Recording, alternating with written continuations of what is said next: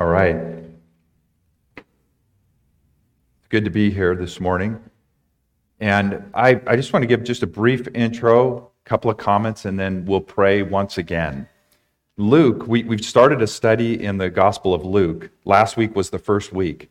And Luke, under the inspiration of the Holy Spirit, wrote this Gospel to Theophilus so that Theophilus might have certainty concerning the things that he has been taught and believed. So here's Theophilus. He's, he's struggling in his faith and he needs some assurance. And a whole book of the Bible is written to him to encourage him. And by extension, us. The Holy Spirit has written this that we too might be encouraged and strengthened in our faith. What a merciful God. Rather than saying, believe it because I said it once, he meets us in our weakness. Now, last week, Brett, Pastor Brett, in his excellent sermon, spoke on the first four verses. And I just want to quote one part of his sermon. He said, What is this gospel about? Jesus. In the pages of this gospel, we are going to encounter the most amazing person who has ever lived. We're going to come face to face with the most amazing truth we are going to meet Jesus, who fulfilled exactly what was promised beforehand and fully accomplished the work of our Savior. There is no work left for us to do to achieve our salvation. Isn't that good news? Well, let's pray and let's ask God to bless our reading now. My prayer is going to be simple, and I hope you're praying for me. You pray for me that God would just help me as I declare His word, and, and I'll pray for all of us, that we would have eyes to receive, ears to hear. Dear Father, thank you so much for this time. Lord, thank you for your word. Thank you that you have not left us without a testimony, but you have spoken to us directly on the pages of this Bible that we have. What a privilege. Lord, would you open our eyes that we may see wonderful things in your law? I pray these things in Jesus' name. Amen. In the Netflix series The Crown, there is a scene where Queen Elizabeth tells her newly engaged sister Margaret that she would need to wait another six months to announce her engagement. At that time, shortly after World War II, England's presence as a world power was waning. Almost all monarchies around the world had crumbled and were being replaced by republics, socialism, and communism. The British monarchy was holding on by a thread in a whirlwind of change. And it threatened to demolish the entire system. Following protocol was crucial in preserving what was left of the monarchy. Elizabeth was pregnant, and the baby's birth had to come unrivaled. The limelight needed to be on the queen and the baby and not to be shared with any other palace announcements or celebrations. Now, now contrast this with the birth of Jesus and the birth announcement. The second person in the Trinity is about to be born in this world as a baby, a human baby, the King of Kings and Lord of Lords. And yet, this announcement is preceded by another announcement that John would be born. And, and John is just not an ordinary man. He would be greater than any human being up until that point. He would even be filled with the Holy Spirit from his mother's womb. It's almost as if God is saying, I want there to be as much fanfare and excitement for John's birth as possible. He will be pointing the way, after all, to the one who will shine so brightly that John will pale in comparison. Our text this morning is Luke 1 5 through 25. And this is where the narrative begins. So look with me at verses 5 to 7. In the days of Herod, king of Judea, there was a priest named Zechariah of the division of Abijah, and he had a wife from the daughters of Aaron, and her name was Elizabeth. And they were both righteous before God, walking blamelessly in all the commandments and statutes of the Lord. But they had no child because Elizabeth was barren, and both were well advanced in years. It all starts here in Luke's gospel in the days of Herod, king of Judea. See, the Bible intersects with the real world, the world we live in. And in this world, God is working to fulfill his purposes. This book was written just 30 years after the death of Christ. And so he's writing about events that many in their lifespan had experienced firsthand, but all knew people who had experienced firsthand. Josephus, writing about Herod, he was a first century Jewish scholar and he was a contemporary of Luke, who wrote this book. He wrote this Herod was a capable king. Military strategy, oratory ability, and subtle diplomacy, he was brilliant. This is a loose quote, by the way. Added to that, he was a masterful builder. He was responsible for a number of structures that dominated the skyline.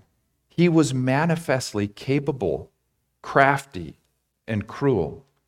Murdered his own mother in law, brother in law, and three of his 12 sons as a means of consolidating his throne and just sheer jealousy. It was said that it was far safer to be one of Herod's pigs than one of his sons. That's who he was. Yet, despite the historical significance of this polarizing character, Luke simply uses him as a reference point in the days of King Herod, king of Judah. What do we know about Zechariah and his wife Elizabeth? Suffice it to say, they had the right job, the right family connections, and they lived righteous and blameless lives. If there was a most likely to succeed award in high school, they would have gotten it. But fast forward 50 years, and instead of being happy, healthy, and wealthy, they were suffering. Verse 7 says, But they had no child because Elizabeth was barren, and both were advanced in years. J.C. Ryle, writing about this verse, said the following The full force of these words can hardly be understood by a modern Christian. To an ancient Jew, this would be about as bad as it gets, both physically and spiritually. You can only imagine what it would have been like for them and how misunderstood they would have been to be serving God faithfully, seeking Him and yet have no kids. And as a result, no future posterity, no help in retirement, so on and so forth. So, how do they respond? They simply plod along serving the Lord. Verses 8 to 10 Now, while he was serving as priest before God, when his division was on duty, according to the custom of the priesthood, he was chosen by Lot to enter the temple of the Lord and burn incense. And the whole multitude of people were praying outside at the hour of incense. So let's just take a moment and picture this. There were thousands of priests divided into 24 divisions, and each division had hundreds of priests. And Abijah was of the eighth division. And they were called on twice a year to serve one week in the temple. Many of these priests would have other jobs that they would do during the rest of the year. But twice a year, each division was called on to do temple service. And on this particular occasion, lots were drawn, and Zechariah was chosen with the highest honor, and that would be to present incense, incense in the Holy of Holies. I'll rephrase that in the holy place and there was only one more holy, holier place, and that was the Holy of Holies. So this was the court right outside the Holy of Holies.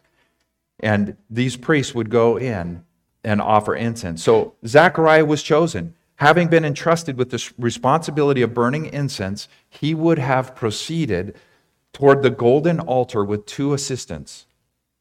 One, one of the assistants would clear the altar, the other assistant would have a golden bowl in which they would have hot coals that were from the, the altar of the burnt offering, and he would place those hot coals on the altar of incense.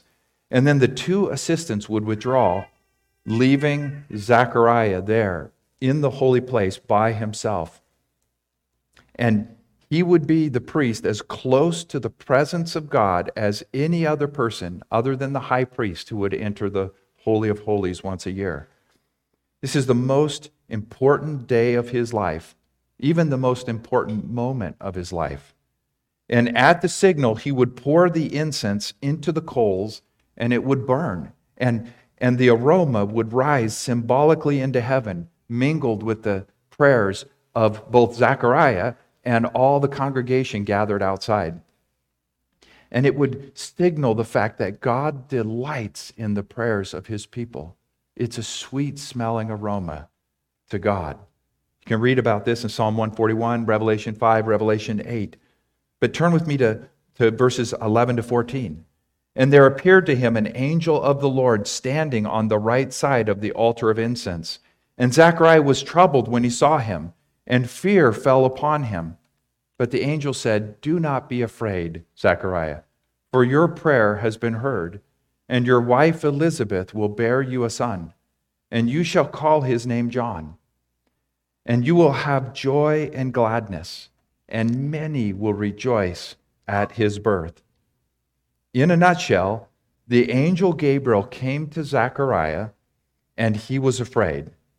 He was terrified this is the same angel that appeared to Daniel 500 years previously and hasn't been heard of since.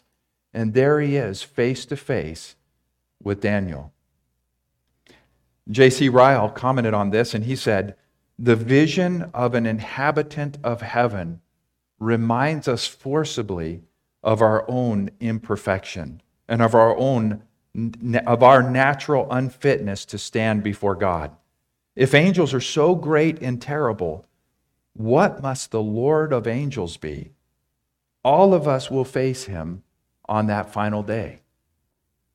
We will experience an unmeasurable quantity of joy or indescribable terror. But here he is, face to face with the angel. And the angel, standing before Zacharias, spoke and said, Do not be afraid. Zechariah, for your prayer has been heard, and your wife Elizabeth will bear you a son, and you shall call his name John. And you will have joy and gladness, and many will rejoice at his birth. Zechariah and Elizabeth had been praying that God would grant them a child for years, for decades. This prayer went unanswered. And yet, now, at this moment, at this precise time, when Zechariah raises his prayers beyond his needs to the needs of the nation, God answers. And it's bigger than he could have ever imagined. It was not just about fulfilling his joy and Elizabeth's joy, but about the joy of the entire nation. This is an answer to prayer for a desperate couple and a desperate world. The Messiah foretold in Genesis 3:15 and throughout the entire Old Testament was coming, and their son John will be the one who prepares the way. Can you even imagine how they felt? How John felt in that moment? For Zechariah and Elizabeth, the answer to their prayer was delayed so that it could come with exponential blessing. So, how was he feeling? We know, the text tells us. He didn't believe. But let's, let's read on to verse 15 to 17. The angel said, For he will be great before the Lord, and he must not drink wine or strong drink. And he will be filled with the Holy Spirit, even from his mother's womb. And he will turn many of the children of Israel to the Lord their God and he will go before him in the spirit and power of Elijah to turn the hearts of the fathers to the children and the disobedient up to the wisdom of the just, to make ready a, a, a, for the Lord a people prepared. So just four comments on the angel's word to Zechariah. This man, this, this boy born to them, John, would be greater than any person who ever came before him. Luke 7:28 says, "I tell you, among those born of women, none is greater than John. Just think about that for a moment. If you got the announcement that you are going to bear a son who would be the greatest person who ever lived on the face of the earth. This is an amazing thing, greater than greater than Joseph, than Abraham, Moses, Ruth, Esther, David, Daniel, Elijah. Greater than all of these, the greatest human being who would ever exist, who had ever existed would be their son. Number two, he must not drink wine or strong drink. Just a quick comment there. This isn't some temporary gig, this is much bigger than that. He is set apart by the Lord, for the Lord, for his entire life. Number three, he will be filled with the Holy Spirit even from his mother's womb. His prophetic role began in utero. When Elizabeth met Mary and Mary was pregnant with Jesus, John leapt in Elizabeth's womb, confirming who Jesus was. So his prophetic role began in the womb. Number four, he will go before him in the spirit and power of Elijah and turn the hearts of the fathers to the children and the disobedient of the wisdom to the wisdom of the unjust to make ready for the Lord a people prepared. The last of the prophetic books, Malachi, some 430 years before, had prophesied that Elijah would come, that, that God would send the prophet Elijah. And I'm going to read that. It's Malachi 4, 5, and 6. These are the last words of the Old Testament. And then there was over a 400 year silence.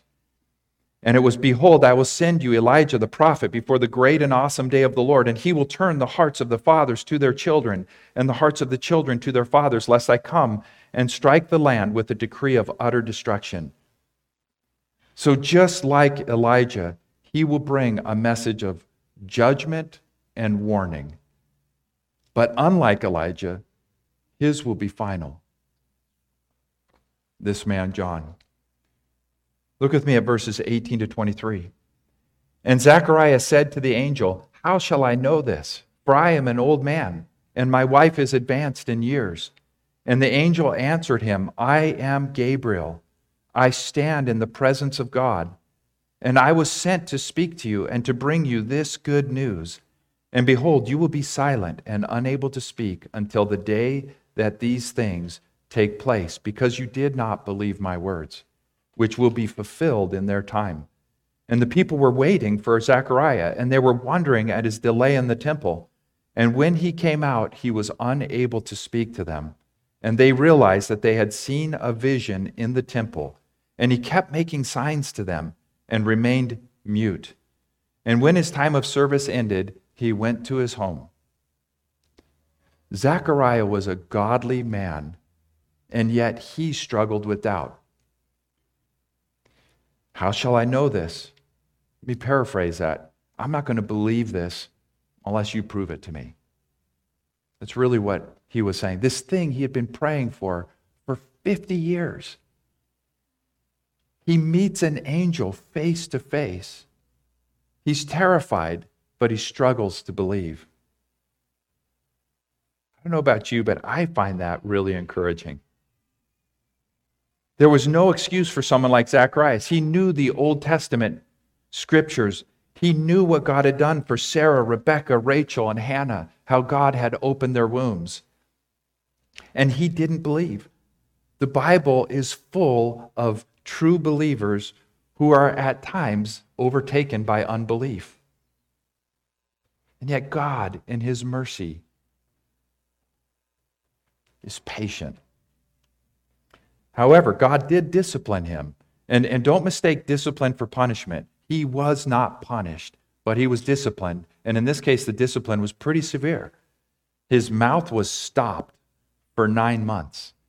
And, and I, I think we get a sense later in the text that, that he couldn't hear either because others had to make signs to him. And so he was kind of shut off socially from the world for nine months for his unbelief. And yet, when it finished, he was like gold refined by fire, and he praised God. And we'll see that in the coming weeks. Discipline, not punishment. But he didn't believe. And yet God continued to enact his plan. Verse 24 and 25 After these days, Elizabeth, his wife Elizabeth, conceived, and for five months she kept herself hidden, saying, Thus the Lord has done for me in the days when he looked on me to take away my reproach from among people. So I just have a brief conclusion and, and then four application points. This is a pretty straightforward text, but let's, let's contemplate for a moment the lengths God went through, through and, and through all this supernatural stuff that happens to John's family in order to, to put things in place for the birth of, of this child. 430 year prophecies fulfilled, making old, barren people fruitful and giving them a son in their old age. And he's just the messenger, just the messenger for the coming Messiah, the one who would prepare the way for Jesus himself. We worship a God who remembers, the God who keeps every single one of his promises. So, four simple applications. Bible says, don't just be hearers of the word, but be doers. So, God help us to, to walk away with some practical application. I'm just going to give four. You might think of some others, but I encourage you to walk away with, with some way to respond to God's word this morning. Number one, Herod was a polarizing political character, and this whole chapter could have been written about Herod and what it was like to live underneath his rule. And yet he's briefly mentioned as a footnote. Don't get distracted by politics. Politics can be incredibly distracting. Kings and leaders come and go, but God's purposes march on unhindered. Don't get me wrong. I could never support an administration that favors the killing of the most vulnerable citizens and, or the most vulnerable people in society, unborn babies. I could never support that. But how often do we find ourselves? What I have a problem with is, is of being more concerned than that about masks and immunizations. So there are problems. We're dealing with incredible political problems today.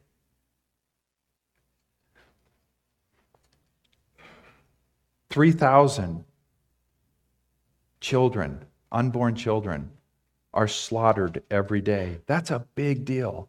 But that said, the Messiah, that said, when you are living in circumstances that make no sense to you and you're completely powerless in the face of great injustice, what are you to do? Keep worshiping the Lord faithfully and without distraction, year in and year out. And that's what we see Zechariah doing. Great disappointment, political upheaval. What does he do? He just continues to seek the Lord faithfully Number two, praise God for our position in Christ. Luke 7 28 says, I tell you, among those born of women, none is greater than John. Yet the one who is least in the kingdom of God is greater than he. That's us. If you are here today and you have trusted in the Lord Jesus Christ, then you are greater than John the Baptist.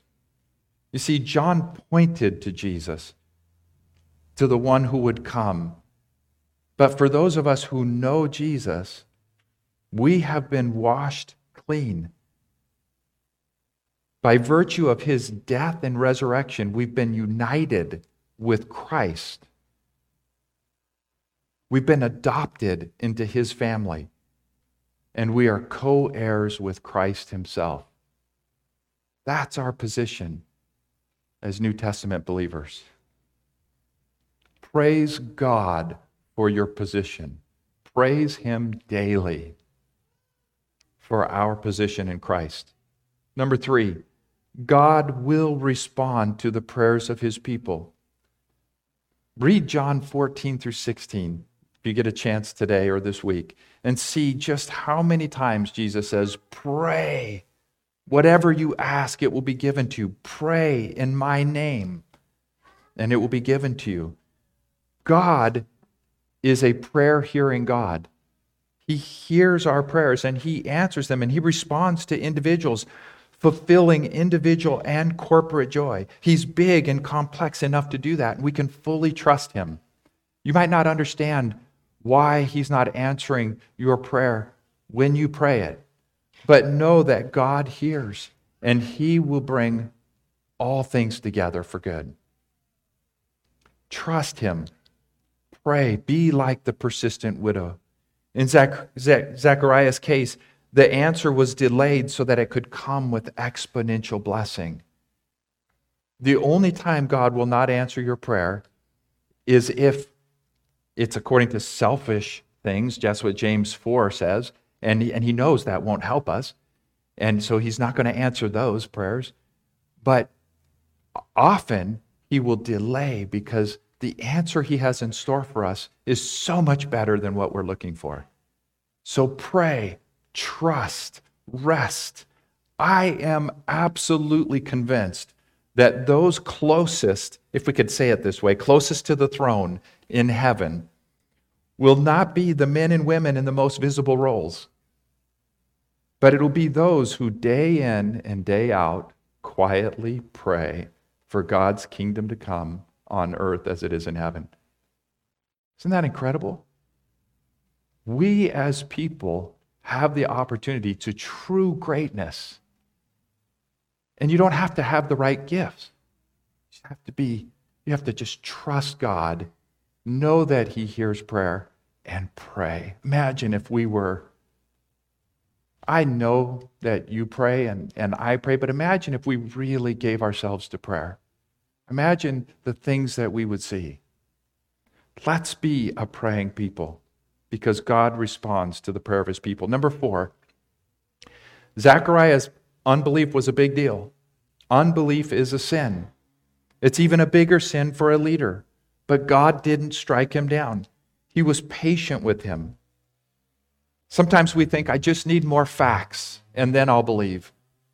Zechariah had all the facts in front of him prophecy being fulfilled, an angel standing before him and he still didn't believe. At the end of the day, it comes down to trusting God and the promises he has made. You want to battle against unbelief? Read the Bible.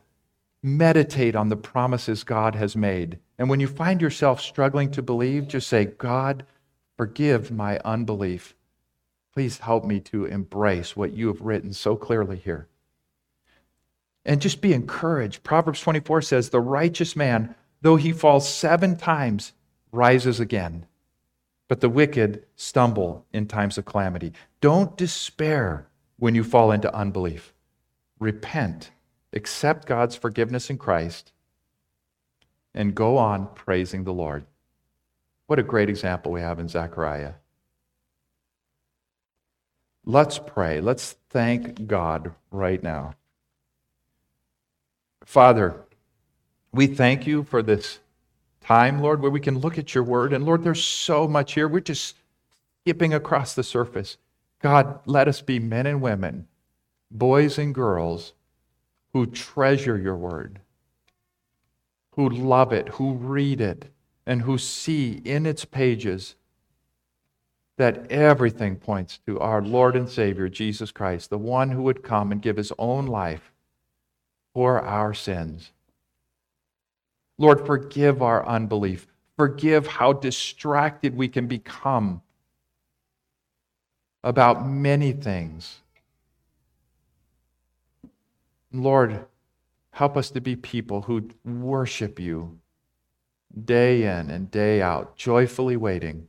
And Lord, we are waiting for the most amazing thing Jesus coming again. You have promised it. He will come again, and He will wipe away every tear, and we'll spend eternity with Him in a perfect government, in perfect joy. And we thank you, Lord. Bless these dear people, Lord. And I pray, the Lord, that you would make us a praying people who trust Jesus for all he's done and all he will do. In Jesus' name, amen.